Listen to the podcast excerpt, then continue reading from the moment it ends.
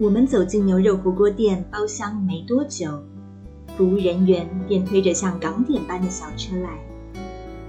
这车载的是一盘盘新鲜手工现切的牛肉，不像机器削切的冷冻肉片那样一卷一卷，而是像面膜般紧紧粘住椭圆盘。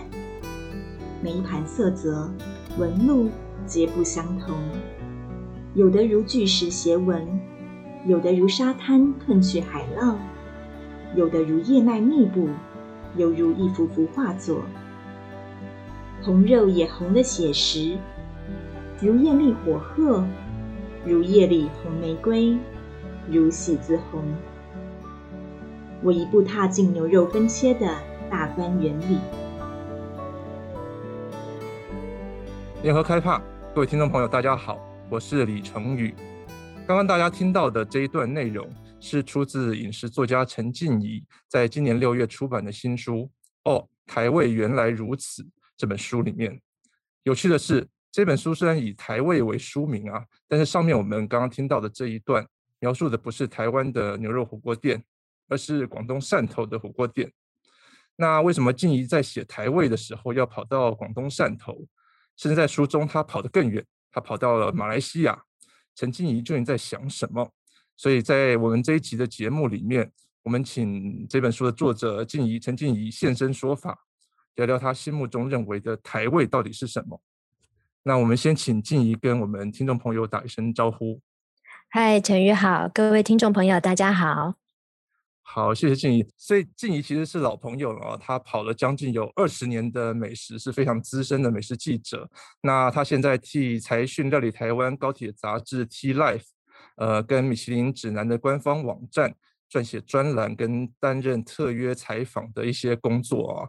那在餐饮圈，我们大家都这个称静怡叫做台菜天后，所以他在这个台菜台味这样的一个领域上面琢磨很深哦。那这一本书哦，台味原来如此，是静宜花了八年的时间，在台湾、在福建、广东，那甚至跑到了马来西亚，追溯了二十种我们在台湾都很熟悉的食物哦，像是鸡卷、牛肉面、姜母鸭，还有蛋仔面等等。那静宜就像是学者在做田野调查那样采访记录，那他考察这些食物在台湾之外，这些包括鸡卷、牛肉面、姜母鸭。蛋仔面这些食物在其他的地方会长成什么样子啊？那彼此之间又有什么样的身世的关联？那其实这跟静怡一贯以来的写作脉络有关。那十年前，静怡就出了一本《台味：从韩籍母来到红蟳米糕》这一本书。那前几年，静怡的的第二本书啊，这味道深入马来西亚巷弄。市井巷弄，尝一口有情有味的华人小吃。那再到今年，我们呃看到这一本哦，台味原来如此。那想跟静怡聊聊，你很专注在台湾，我们所谓的台湾味。那一直扩大你的视野，到追寻到东南亚的福建、广东移民，或者是到这些食物的源头啊，广东、福建、潮汕、厦门等等这些地方。你这三本书的写作脉络跟心路历程到底是什么？以写作脉络来讲的话，我觉得书是一个载体啊，对我来说是一种连接关系跟关系的桥梁。在十年前写台味那本书的时候，我想要去探索的是。自己跟台湾这块土地的关系，也就是说，透过台菜，我们来了解这块土地的连接性。那写啊，这味道的时候呢，我想要表达的是台湾跟华人之间的一个关系，哦，跟一个海外移民之间的一种关联性。虽然说那本书主要的主题是讲马来西亚的华人饮食，但是其实出发还是从台湾的观点来出发来撰写的。那第三本书呢，是讲到哦，台味原来如此，其实是连接到台湾跟原乡之间的关系。我自己本身的心路历程是有关联的哦，因为这三本书对我自己来说，在写的当下都只是一个起点。像台味这本书的时候呢，就是第一本书，是我认识台菜的起点，也就是担任美食记者，但是我写了很多。啊，法菜啊，意大利菜啊，呃，等等的日本菜。但是讲到台菜的时候，我就想说，嗯，有很多菜色嘛。那如果我们要介绍给外国人啊，譬如说讲到菜脯蛋，那我们可能只想到说，哦，这是我小时候吃过的味道。那然后呢？然后我就不知道说什么了。所以我想说，呃，透过台菜来让更多人来了解台湾这件事情是重要的。那同时对我来说也是，我认为一个呃美食记者，我对国家的菜不了解，这个是不行的。所以我就开始做功课，然后来了解台菜。那也把自己的了解写成了一本书。呃啊，这味道是也是我对东南亚华人食物认识的起点。呃，我大概四十多岁才第一次踏上马来西亚这块土地。他离我们这么近，是我们的邻居，但是我却没有好好认识过他。那在认识他之后，我发现哇，他们有这么精彩、这么丰富，对我来说也是一个新的了解跟认识。那我也希望有这个机会，透过我这本书作为桥梁，让更多的人来了解华人的地方。其中一个当然就是很重要的是马来西亚。所以，是什么样的契机让你？有这样的灵感，可以连把马来西亚看到的、吃到的食物，跟我们在台湾我们这个从小到大吃到的食物，有这样的一个连接在一起。嗯，那就是在我到了马来西亚之后，我发现马来西亚的移民的籍贯跟台湾是有重叠的。譬如说，福建人、广东人、客家人、潮州人等等这些重叠的部分，让我发现到有一些食物其实是相同。呃，但是它可能在口味上，或者是它在烹调上有一些差异，因为这些相同跟不同，我觉得让我看见越多，我们就少一点偏见，多一点理解。那看见跟别人相同的地方，我们会去珍惜。哦，原来这么不容易，在这么多这么远的国家里头，有人跟我们是吃一样的味道，吃一样的食物。从这些相同里面，我们又看见了各自的差异。而这些差异是让我觉得是值得好好学习的部分。其实你觉得说我们台我们在台湾谈，不管是谈台味还是台湾菜，嗯，感觉上你会怎么定义这个这样的一个所谓的台味？我觉得以广义的台味来讲的话，只要在这块土地上所发生的人事物所结构而成的一个味道，都可以称之为台味。我在写了台味之后，其实对这一个定义也是多得疑问。怎么说呢？因为我不知道这个味道，我们是怎么让它组合成现在这个样子的。我只知道现在是这个样子，但我不知道它过去是什么样子。在这个时候呢，我觉得研究台菜，我会觉得一直在台湾打转，可能会有这种见树不见林的盲点。所以我觉得离开台湾也有机会是可以更了解台湾的。就是我觉得。人离不开食物，食物也离不开人，这是我常呃挂在嘴边的话哦。那我觉得台湾其实有很多的是泉州跟漳州的移民，所以既然如果要找食物的线索，就要循着人去到原乡去看这个源头。我那时候是想说，或许会有我要的答案。我在翻找这个中国那边的书籍跟网络资料的时候，会发现有一些资料的重复性很高。所以我决定就是要到原乡去亲自去看一趟。呃，马来西亚的话，它有七百万的华人移民的后代哦，也保留很多传统的华人文化，甚至把这个华人饮食也保留得很完整。所以我在我现在的这一本书新书里面，呃，把马来西亚也一并的放进来，我认为会是一个很好的对照组。那我们就从我们开头讲到的这个汕头火锅这个部分来聊起好了。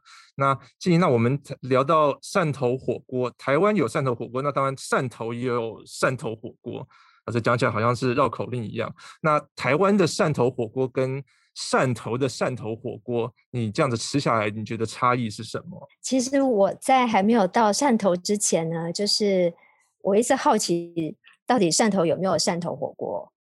还是 对，因为很多食物也不一定在原原乡会有。是我我是在找找资料的时候，我有发现有一些食物是呃有重叠的。那所以等当我到了汕头去的时候，哦，我发现了他们其实过去的汕头火锅跟现在的也也不太一样。他在一九八零年的时候经过了一次的变革。那变革之后的这个汕头火锅，它非常强调的是牛肉的部分，也就是现宰牛肉，而且很强调的是，呃，牛肉分切的一个工艺。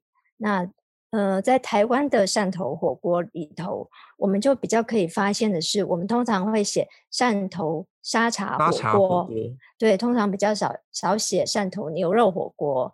所以台湾的汕头火锅比较重视的呢，是它沙茶的调配。那可能会标榜说，哦，它的沙茶是自制的，然后可能会加二十到五十种不同的香料在里，新香料在里面。那我们的吃法也会有一一个呃既定的一个仪式，就是沙茶酱里头会加一颗生蛋黄，然后蛋蛋白呢，就是可能放到汤里头，或者是另外放，然后会加葱花、酱油、其他的配料作为基底。这样的调味料是我们认定一个呃必备的一个印象。所以汕头人他们不这样吃。呃，汕头人现在不这样吃。现在汕头人就是很重视的是牛肉的这个现宰的技术。嗯、那我们知道，这个牛肉它也有僵直期。那僵直期过后的牛肉，它就会变得不那么柔软鲜甜。所以说，呃，在汕头的话，他们会很强调，就是这个牛肉必须要在僵直期前就送到餐桌上。那他们的牛只其实已经不够用了，所以要去青海啊那边去拉牛过来，然后再到汕头这个地方来屠宰。所以在汕头吃到的这个汕头火锅的牛，其实来源可能是青海，而不是本地或附近。对，因为牛只不够，在杀牛过程就必须要很重视时间，甚至在那个火锅店的旁边，它就有分切场，就等于说你可以看到一只牛被。屠宰肢解之后，然后直接送到餐厅，然后摆盘，然后上桌，这样子非常的一条龙式的一个展现。就像我们吃海鲜，我们都要从那个水族箱里面现捞的那种感觉。但是讲到沙茶酱这这个调味料，我觉得是非常的独特的的一个调味料。我我甚至是用酱料界的成吉思汗来称它，因为它的成吉思汗对它的那个疆域非常的。辽阔哦，从印度马来西亚这个地方呢，开始有这沙爹，但是沙爹指的是烤肉串，沙爹酱叫做跨沙爹，也就是沙茶酱的意思，沙爹酱的意思。呃，所以说，嗯，这个跨沙爹它是少数从东南亚开始发源，然后影响到整个华人圈的食物。两个地方或者是呃新加坡这三个地方呢，有一些华侨，当时这些东南亚去经商。那他们在回乡的时候，就把这个味道带回了潮汕跟厦门一带。那在潮汕这部分呢，是有资料显示，在一九零九年就有人开发出了呃中式的沙茶酱。那在潮汕这个地方的沙茶酱，他们通常会用来淋在干果条上面，因为潮汕人是很习惯吃果条，有汤果条跟干果条，跟我们一样有干面跟汤面嘛。那他们的干果条淋这个沙茶酱，呃，在厦门来说哦，其实也是一个很重要的指标。为什么呢？因为在厦门这个地方，他们重视沙茶的程度是高过于，我认为是高过于台湾。哦，他们称沙茶叫做沙爹螺，沙爹螺其实是闽南话啦，但是，嗯，呃，这个辣的意思是辣。那辣为什么？为什么沙爹辣呢？因为以前厦门人。就是闽南人，其实我们很少吃辣，所以要一点点辣，我们就会觉得辣，所以它就叫沙爹辣。那特别强调的辣的感觉。对他们，呃，有有一些人告诉我说，他们在家里除了买现成的沙茶酱之外，他们还会去买沙茶粉，或者是在买椰奶来调配自己的沙茶面。自己独家秘方的沙茶酱，对对对，就会去调配，不像我们可能一贯到底这样子。一九五八年的时候，那时候在厦门就有一个有点比较时髦的这种餐厅，它叫思北雅坡。那那时候他们有一道菜呢，呃，烤肉串沾沙茶酱吃。那它的烤肉串其实是很模仿这个印度马呃印尼马来西亚的这种烤肉串。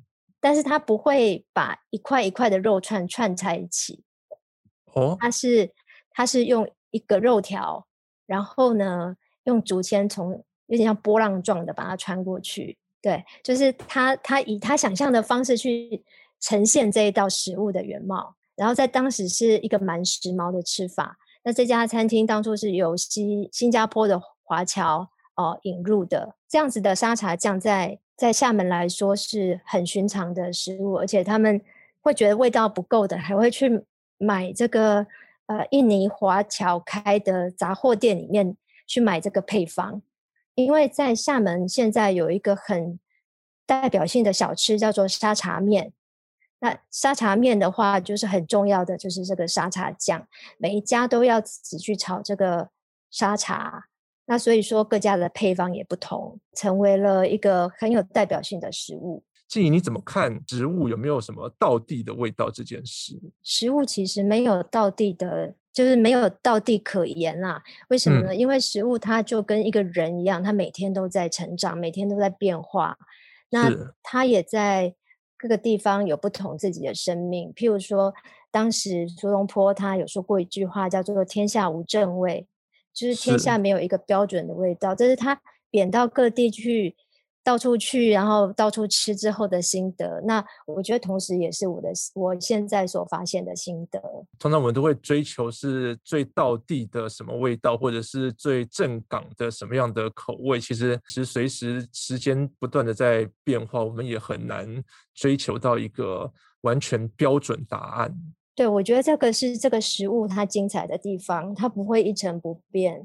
对，就像你在书中也提到一位我们的好朋友陈爱玲啊，她是《新香料风味学》这一本书的作者，那她也是马来西亚的华人。那你提在书中提到说，他在讲这个他们家的沙茶的故事，其实是因为这样的一个人民的这样的移民过程，其实是转了三手。我觉得这个这个故事很有趣，可不可以跟我们分享一下？可以，不过这个故事真的有点复杂。听好了，我只说一次。全世界都听好了，没问题。好，就是呢，我们刚刚有聊到这个沙爹垮是从印尼、马来西亚、新加坡这地方开始出发，然后到了潮汕，潮汕加入了自己的味道，它就是呃花生味还是会比较重，不过它有加了蝶鱼干、大小茴香进去，有一些中式的自己的呃诠释在里面。那这个沙茶酱在来到台湾，当然我们又加了，因为其实台湾的沙茶酱比较多是用来调味的，就是说比较是沾酱，所以我们的调味料来说，它的扁鱼味道比较重，而且它比较咸。如果是你要加到汤底的调的沙茶酱，跟你要沾酱的的沙茶酱其实是不一样的。早期有一些沙茶，呃，有一些那个呃沙茶火锅店，它是会把沙茶加到汤头里的。我不晓得你有没有吃过，呃，有很早很早的时候，嗯、对。现在是还有这样的店，那它放到汤头里的沙茶就没有那么咸，跟沾酱的是不一样的，是不一样的。嗯，那呃，好，回到那个呃陈爱玲老师哦，呃，既然在在马来西亚这个地方，其实原本就有沙爹跨跨沙爹嘛，然后他们本身又是潮汕的移民后代，所以在马来西亚这块土地上，他要怎么诠释这个沙茶酱呢？他已经是又把沙茶酱是从潮汕口味再带回到自己的这个居住的马来西亚，所以他的这个马他的沙茶酱配方里面是有印度人所现刨的椰子丝、香茅，这些是只有印印尼马来西亚的跨沙爹才会放的东西。这是在中式的沙茶酱里头是没有的，但它又会放冰糖、扁鱼，这是中式沙茶酱才有的配料，而在马来西亚那边是没有，是没有的。所以从这个错综复杂的这个脉络里头，我们看到这个这款沙茶酱的味道，就可以看到整个移民脉络的复杂度。那我觉得这个是相当有意思的。所以我们厘清一下最早的。呃，是沙爹酱，然后因为潮汕移民带到了中国来，变成了呃潮汕那边的沙茶酱，这算是这个这个沙爹酱是第一手，然后沙茶酱已经算第二手。嗯、那现在马来西亚我们的这个华人的后裔又把呃中国沙茶的味道再带回去，呃马来西亚那边加入了原来的这样的一个沙爹的感觉，就是第三种的混合起来的这样的味道。没错，没错，就是这样。所以这个又呼应刚刚我们讲到的，其实我们很难有一个所谓最正宗的这样的一个呃味道，这样的一个饮食在这边哦。其实它某种程度也是在讲认同啦，就是这个味道是不是我认同的？嗯、我认同的，我我觉得它就正宗啊。嗯嗯嗯嗯嗯，有有一种这样的感觉在里面，我觉得。但是当我们放大来看的时候，我们就会理解到，其实它是有各种可能性的。呃，真的，食物食物某种程度牵涉到很大的这种认同的关系哦。你从小吃什么，然后你的爸爸妈妈吃什么，然后呃，从饮食开始，因为毕竟饮食的东西是涉及呃某一个地区它的不管是气候风土还是怎么样，这个。这个一方水土养一方人嘛，那跟你的呃身份、跟你的出生所在地、成长的环境都是有很强烈的这样一个连接感哦。对，就一直你一辈子可能就是依附这个味道，变成你的，不管是你讲要讲乡愁，还是要讲所谓我们的这种味觉上面的认同，都是这样的感觉。那我回来比较轻松一点，我们现在呃。播出的时间应该是夏天嘛？那我看到，呃，你也写到了我们的四果冰、四果汤的这样的一个缘由身世。那为什么你会想要研究四果冰或四果汤？有一次我在漳州无意间吃到四果汤，然后我才发现说，嗯、哇，整个漳州都是四果汤的天下。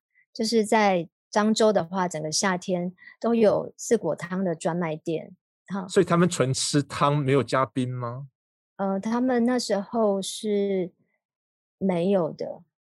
哦，所以这个是但是但是我过来过了几年之后，我再去漳州的时候，我发现呃会加一点点碎冰在里面。它但它基本上还是以汤为主，呃，以汤为主，有点像是冰水的概念。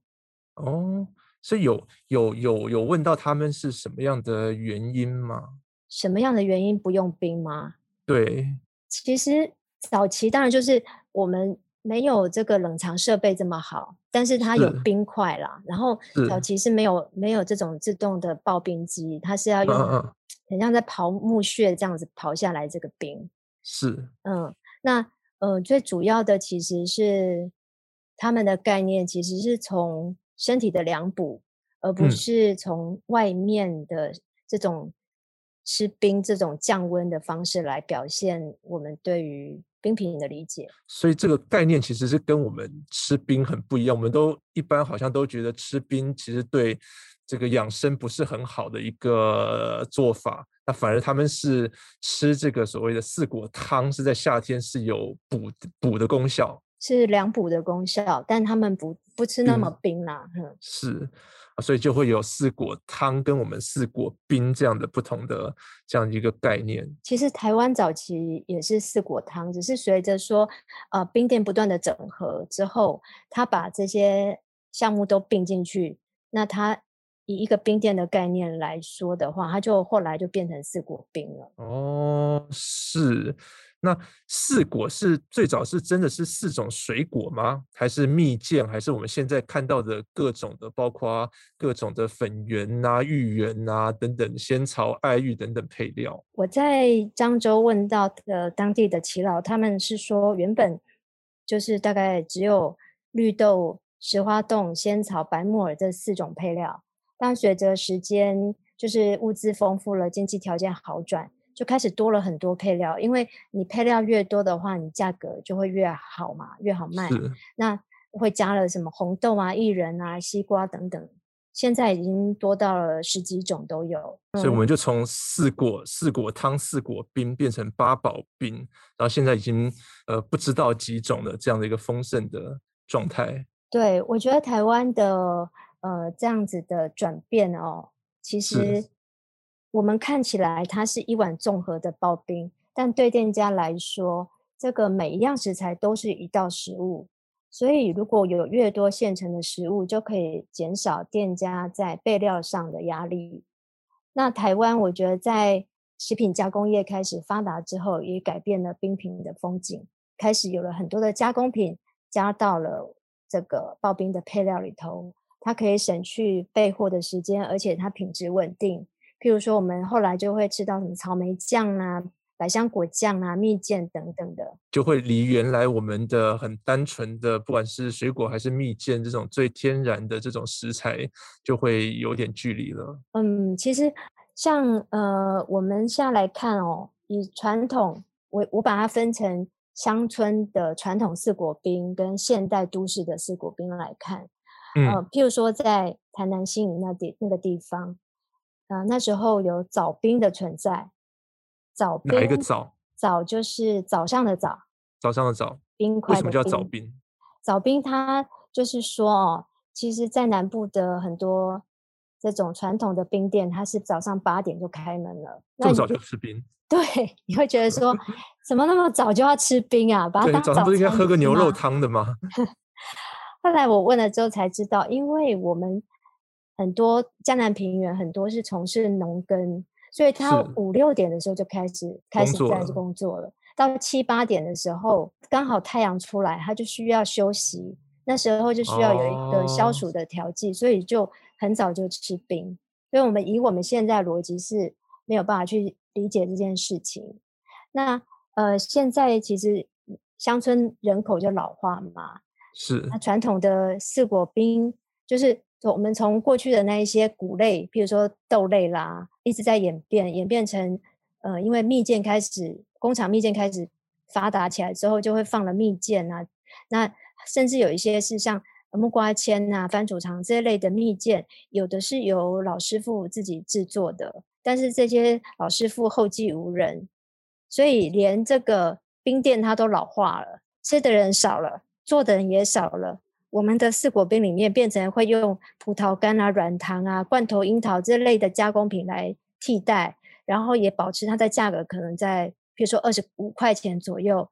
那这样子的四果冰其实都已经变掉了，这样子。静怡，你还是很站在怎么说一个很念旧的感觉，在看这些我们已经失传的味道哦。我会觉得，嗯，这个是一个不可避免的一个命运的。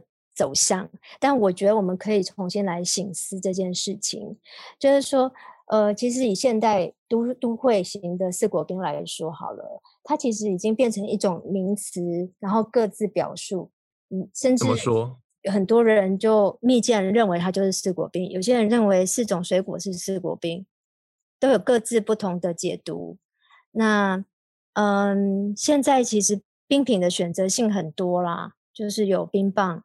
啊，冰淇淋啊，雪糕啊，雪泥啊，过去单纯的配料已经不太能满足现代人对冰品的需求，所以我们就变成了一种自助式的冰店的一个结构。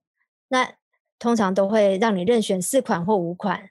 那我们如果说我们愿意的话，我们自发性的自觉到说，我们还是要找对我们自己身体好的食物的时候，我们就会去挑这种比较天然、比较友善的品项。啊，譬如说可以可以美白的，可以可以解便的，可以利尿的，可以消水肿的，祛湿的。那一方面也能够补充营养，譬如说像像仙草啊、白木耳啊、绿豆啊、红豆啊这些。所以，呃，四果汤有点，我说它叫做名亡实存，就是说这个名字其实已经有点没落了，已经不是现在的当红的王牌。现在当红王牌可能是呃芒果冰啊，但是。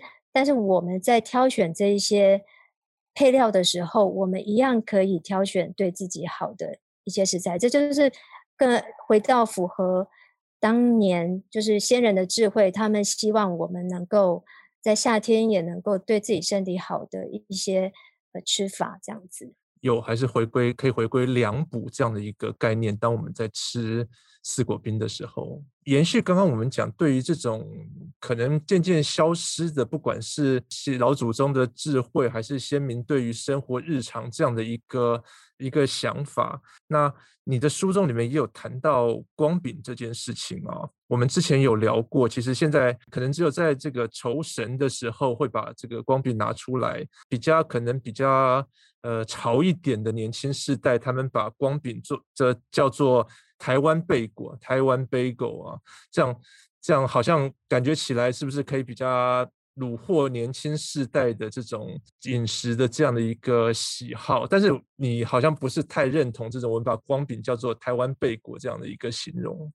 对，其实我不认同，我也不认同我们的建筑会把它叫成什么村上隆、村上春树、林语堂等等的讲法，嗯、因为我觉得，嗯、或者是我们把一个人称之为什么大安区金城武之类的，呃，这个很容易让我们对一个东西贴上标签，而我们失去了一个更了解他的机会，而这个标签可能。因为只有一句话嘛，所以我们可能用我们自己所理解的方式去诠释它。譬如说，它的外形只是这样子而已。那我觉得这是非常可惜的事情，因为如果我们有外国朋友来到台湾，然后你要带他去吃光饼，你告诉他这是台湾版的 bagel，他或许会觉得很纳闷，为什么你要带我来吃不是你们很传统的东西？我觉得这个是会有一个一个困惑的，而且如果说卖。叫做台湾贝果就可以卖得比较好的价钱，那我觉得我们甚至不看重我们曾我们自己所拥有的东西，它是可能比外来的食物有更珍贵、更值得我们去看重的地方。所以你不不不同意，不认为说，比如说我们把光饼叫做台湾贝果，或者是把挂包称作台湾汉堡，让。可能对呃外国的朋友，可能有这种汉堡或者是 bagel 这样的一个熟悉的感觉，可以更快的连接到我们在吃的东西。其实你并不会这样想。我不会，因为你会觉得我们，嗯、譬如说我们会取英文名字，我们会叫 Sarah，叫 Mary，在外国人来听是非常不可思议的。为什么你会有外国名字？你不是应该就叫陈静怡，就陈金义吗？就是。我们为了要让别人好念，我们就取了一个奇怪的名字，就跟如果今天有个外国人，他说他叫怡君，你会觉得他怎么会叫怡君呢？他有他自己的名字才对嘛。那所以我觉得重点是我们让这个食物它原来的样子、原来的名字啊。所以我觉得有自己的名字很重要，那也是给别人一个理解我们的机会，而不是被贴贴标签的可能这样子。就是以食物它最本身的面貌呈现在这个世界的舞台上面。是的。好，那在书里面，其实我。最最好奇，其实看我看你这一本书，我都每一样这二十种食物，每一样都是呃我们很熟悉，但是我们都很想探究它的身世来历。那马来西亚可能在它的原乡广东或者福建一带，它是长得什么样子啊？其中最好奇的就是我最好奇的就是担仔面这一这一项。我们可以说每个人其实每个人心目中都有自己的最好吃的一种担仔面。建议你。对蛋仔面，你认为的黄金比例应该是什么？要有什么样的要素标准？嗯，你说是台南吗？台南，台南蛋仔面的话，当然第一个就是虾汤，然后肉燥，肉燥，还有它是小碗的虾也，小碗，虾只能一只，虾，而且一定要火烧虾。呃，虾很难啊，很难 火烧虾。但如果可以的话，当然是最好。那你比较好台南蛋仔面，然后我看你写到槟城他们也有虾面，那有所谓的福建面，嗯、那厦门也有虾面，他们之间的差异是什么？其实这三款面哦，特别的发现，因为这三三款面它各自有相同的地方，譬如说它都是以虾壳、虾头去熬汤底，汤然后第二个是它在面上面一定会放虾。第三个，他们都是用碱面，那有这三三个结构，再加上说，它都是以福建人所制作的面，是福建人所传承下来的面啊。譬如说，那在厦门的话，本身就是闽南人嘛，呃，厦门在那个福建的南部。那台南的话呢，呃，创始目前最早的创始店，呃，是红芋头的杜小月担仔面。那红芋头本身他也是呃闽南人，那。他是说他在漳州学到做肉燥的方法，在槟城的话，槟城也是马来西亚福建人最多的一个城市。这款面在槟城就叫做 Hokkien Mee，所以你从它的发音就可以知道，就是一个福建话的发音嘛。是。所以这是福建面是可以被证实的。但是在马来西亚有两款福建面，啊，在吉隆坡有另外一款，很多外地人要分别这两款呢，会把槟城的这一款叫做槟城虾面来做区隔。还有呢，这三个地方哦，比如说台南、槟城跟厦门，其实都是一个呃都有靠海的港口，甚至槟城跟厦门其实都是一个岛，所以说可以取得虾子的呃容易度是比较高的，也容易让这一道食物可以落地生根。所以它可能源头都是这样，不管叫做 Hokkien Mee 还是叫呃台南的担仔面，或者是说槟城的虾面、厦门的虾面等等，可能都是起自于我们其实中国南方的这样的移民，不管是呃后来到了台湾、到了台南，或者是更远到了马来西亚、南洋这一带，其实这种呃故乡的味道散布到各地，然后各自在当地演变出不同的这样的一个味道。没错，不过我觉得三个地方它还是有各自的差别。譬如说，呃，台南用的这个面条量是最少的，大概只有五十公克而已，所以都要小碗。对，所以它它既然碗比较就分量比较少，它其实那个面桶其实水水桶也可以比较小，也就是后来就发展它有做煮的这个特色，做着煮。这件事情是在其他两个地方所没有的。那还有就是说，在台南的话呢，我们的蛋仔面，其实蛋仔面它只是一个就是单蛋仔的个说法，它并不是指这个面，但是后来就变成了这个面的专有有的代表啦。呃，蛋仔面它还有就是它会用放肉燥，甚至肉燥都比这个汤底还要重要。那在槟城的话，它的福建面呢，它就是吃起来是有辣味，汤头本身就是辣的。而且它汤头是非常浓郁，你可以有点像是我们的双倍、三倍浓缩的感觉，有点像马赛鱼夫汤那种感觉。哦，那味道很，很强烈。所以呃，那它的它的面条哦，虽然也是用碱面，但是他们有一种约定俗成的呃方式是，它是给一半米粉一半黄面的，就你没有特别说它是不是给你一半一半，除非你说你要全都面。他才会给你全面，他们觉得这样子吃起来口感会比较丰富，而且他们很有趣的是，他们的这个虾面通常会跟卤面一起卖，所以他为什么？呃，因为都是应该都是福建人的一个食物，所以他就会一起卤面，在这个呃福建地方的话，也是漳州也是很很多的。当他一起卖的时候，他还可以餐餐餐餐是他们很喜欢的这种吃法。就是你看面跟米粉都可以合为一的，就是二合一，汤头也可以二合一，嗯、就是可以一半是虾汤，然后一半是卤面汤，那就是走一个混搭的路线。对对对对对，然后就可以一碗面里头有四种不同的。两种不同汤头，两种不同的面体，这样子。在马来西亚，这样的这样的面其实是当可以当做一个正餐吃饱，对不对？相较于我们可能在台南吃担仔面，最早就是一个点心的概念，我可能就是一小碗吃一个当做点心而已，我并没有要意识到就吃个口味很棒，然后没有意识到说我要把担仔面这样吃到饱这样的感觉。对，台南小吃通常都是这样的特色，就是假卡博假霸，是吃巧为主这样。所以从这三个地方，就是我觉得有机会的话，是可以都去尝尝看，去看看他们各自的差异。跟当地的可能风土啊，人们的想法也不同，这样。我们刚刚一路这样子跟静怡聊台湾，不管是台湾台南的担仔面，还是呃槟城的虾面，还是我们这边的四果冰，然后四果汤等等汕头火锅，那沙茶火锅，我们可以看到，其实我们在讨论台湾饮食的时候，一定会讨论到所谓的台味啊，不管你叫它台味，或者是台菜。或者是台湾菜，或者是台湾味，那我们好像在我们台湾里面都已经呃做了很多的，不管是出食谱也好，出书也好，我们拍可能老塞的纪录片也好，官方或者是产业界也有各种的座谈会、演讲，然后学术研讨会，那我们也做了各种的。呃，创新呃，台魂发菜呃，台魂什么菜之类的。那有一些呃，台菜餐厅的或者是台菜主厨的甄选，我们也都参观学也都办了无数次。好像我们对于这种台味的论述，我们走到了一个好像到了一个死胡同里面，没有能够更能开展更新的局面啊。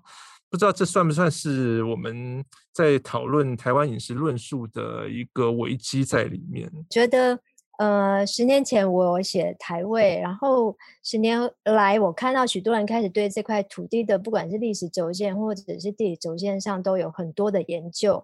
那我觉得现在已经很多岛内研究了，而且全是台味这件事情呢，我们也。很大一部分往更精进的路上走，为什么呢？譬如说，我们看到我们对于巧克力、对于面包、蛋黄酥的诠释，有很多的新生代的烘焙师傅，他融入所学在这些传统的食物上。我觉得我想要做的是我想做的事情。那后现在社会其实讲究的是合作跟共好，也就是说，如果我们能够在跟别人。不是采取对立，我们可以在食物上汲取更多的资源或者是资讯。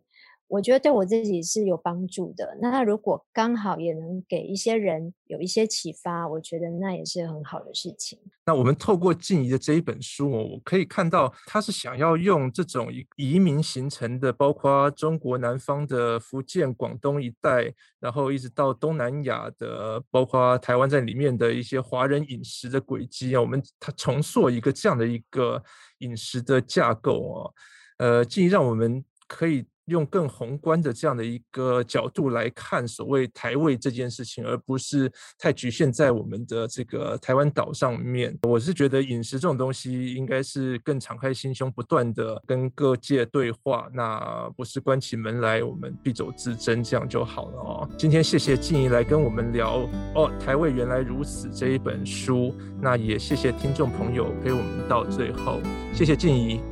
谢谢陈宇，谢谢大家，再见，拜拜。